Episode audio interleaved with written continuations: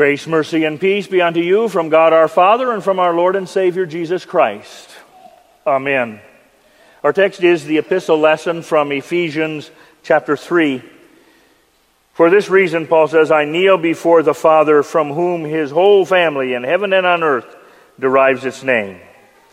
So far our text.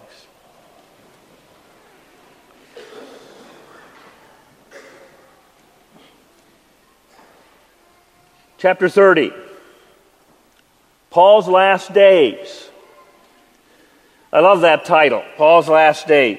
Did you look at the little timeline at the bottom of that first page of this chapter? And you see that we're talking about approximately 8 or 9 years of Paul's life. Somehow last days does not compute to me as 8 or 9 years. But look at it from that perspective of 8 to 9 years, because that 8 or 9 years were not Paul's favorite years by any means. This was a time of struggle for Paul, a time when circumstances and everything seemed to be against him and everything went wrong. He goes to the temple. People see him there. They've seen him with Greeks before. They assume he's defiling the temple by bringing the Greeks in, and he has to have a fight for his life. He gets beaten. The Roman soldiers have to come and protect him. He tries to proclaim the gospel, and they get worse. Nothing seems to go right. People are plotting to kill him. He's got to sneak from here to there.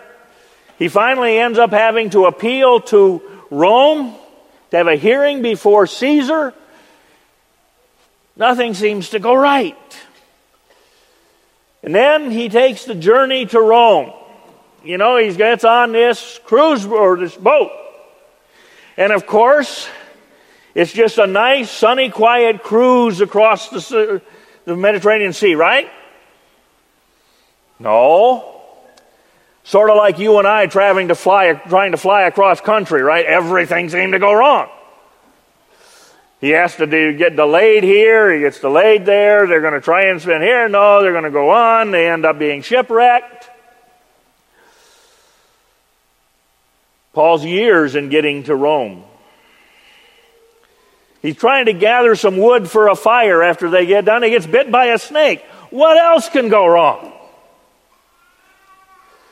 He gets to Rome, he sits there for a couple of more years before he ever sees the emperor. And eventually, he will be back in a dungeon and he will die for the faith. Can you relate to Paul? Are there times when nothing seems to go right, when everything seems to go against you, when some of it's not your fault at all, and yet there it is, and you don't know what to do and how to deal with all of it? Seems like every place you turn, more problems. You struggle, and you fight, and you don't know what to do next, and you try something, and boom, it goes wrong too. You been there, done that? I know I have. Oh, by the way, happy Mother's Day. Yeah.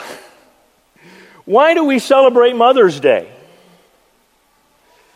Isn't part of it because when we were young, it was our mothers that we ran to when nothing would go right, when something went wrong, and we needed comfort and help? And yeah, moms, isn't it seem like at times that nothing you did worked with those kids? And there were struggles. And you wondered if they'd ever turn out.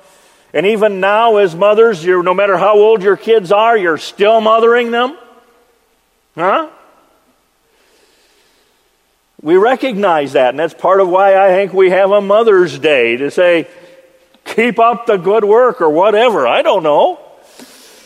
But we recognize the struggles that life brings and that we try and deal with. Today we are commissioning 5 more Stephen ministers. for this congregation. Stephen ministers who will come alongside people who are struggling, people whose life circumstances and other things have brought them trouble and problem.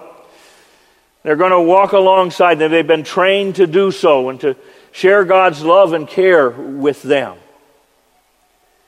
And we need Stephen ministers because we have these kinds of circumstances in our life.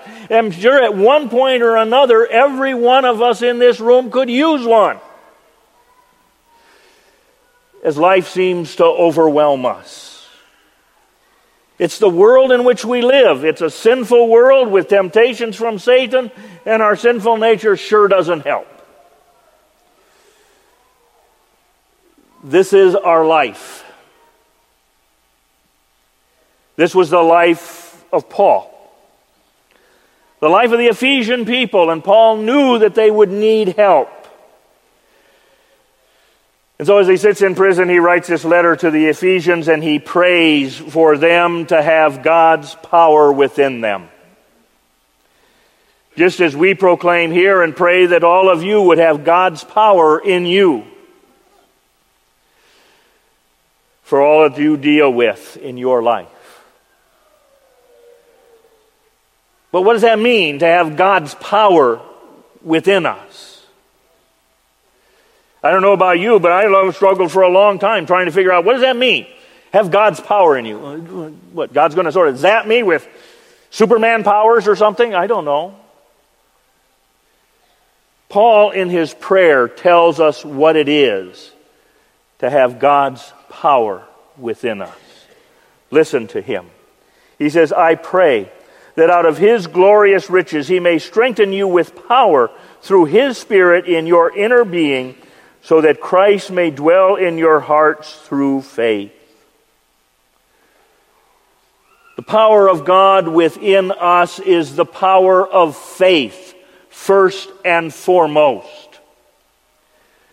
It is the power and a belief that God loved us enough to send his Son to die for us, and that through faith in him we have eternal life. It is the power of faith that trusts in God, trusts in him to take care of us, to be with us, that we are not alone as we go through the struggles of life. It is a faith that in baptism, when God made that promise, lo, I am with you always, that we believe that and we trust that. And we know that our God is with us each and every day. We don't face these things alone. We trust in a God with us. And that faith means that we know when we stumble and we fall, when the temptations and troubles of the world overwhelm us and we sin, that our God does not abandon us, but that's why Christ came, to wash those sins away, that we believe that we have the forgiveness of sins in Jesus Christ. And God is able to pick us up and help us go on. It is a faith that knows that because of the death and resurrection of Jesus Christ, we have an eternal future in heaven with our God. And no matter what happens to us in this world, and even if, like Paul, we die because of it, yet we have eternal life. We have a promise from God to live with him forever and ever. We face the circumstances of our life in the power of faith in our God to be with us through it all every day.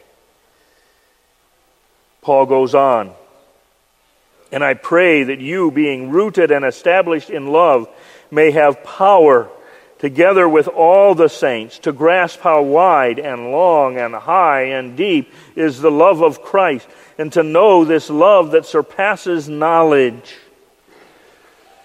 The power of God within us is the power of faith. It is also the power of love, God's love. To know that God loves us dearly. That he loves us so much that he was willing to sacrifice his own Son that you and I could be his children forever.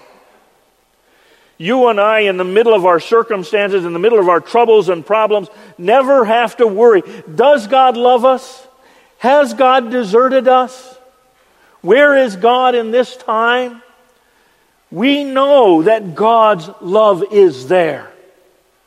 That is now, there's no question of that. He does love us. Paul said it, if God did not hesitate to give his own son, will he not with him give us all things?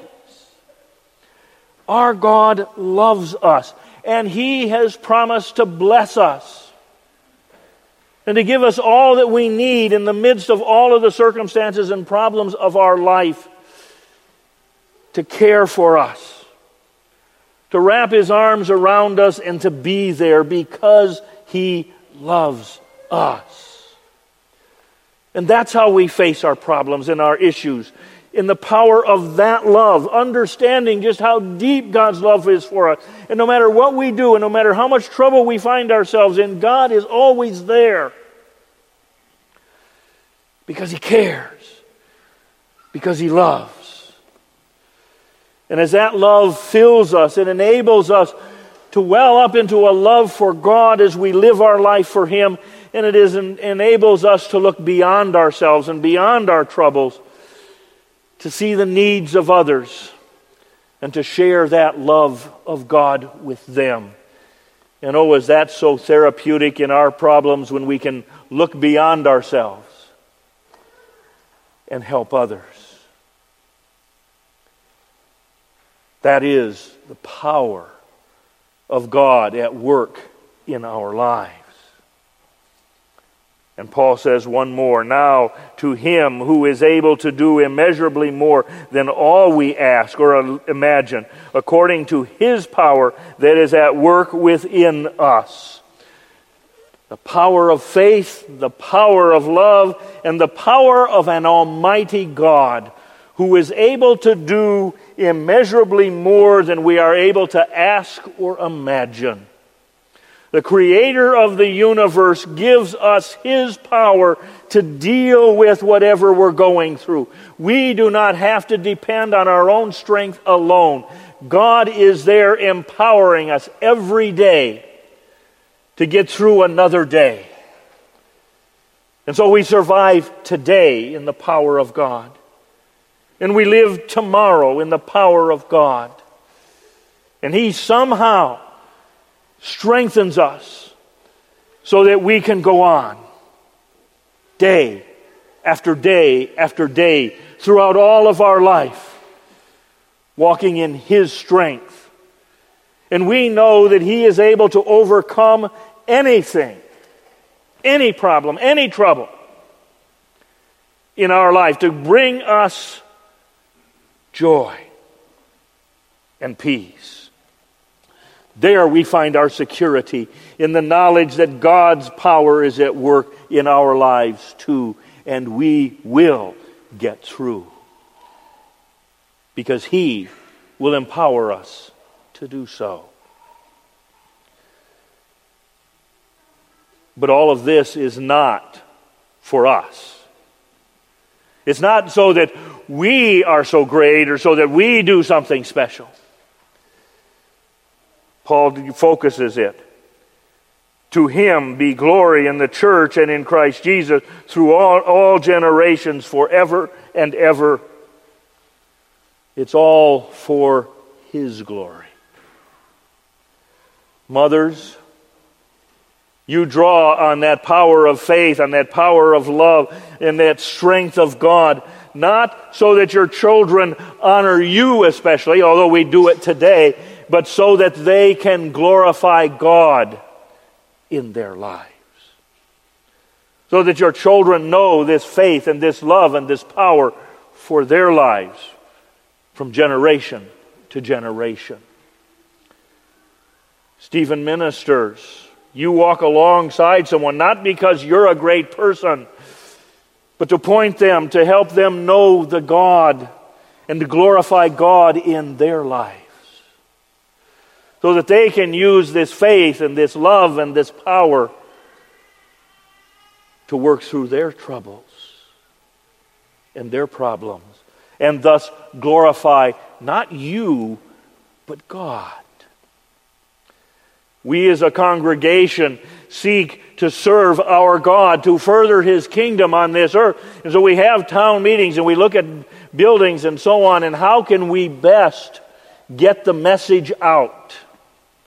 Not so that St. Lawrence is a great church, but so through the ministry that we do, God is glorified. People come to faith. They know this power of faith, love, and strength that is the power of God within us. This is what it's all about, so that generation after generation after generation can glorify God forever and ever. Amen.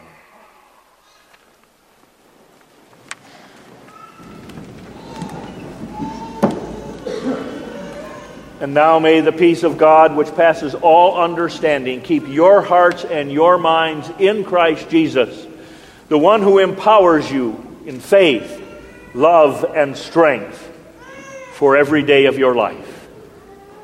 Amen.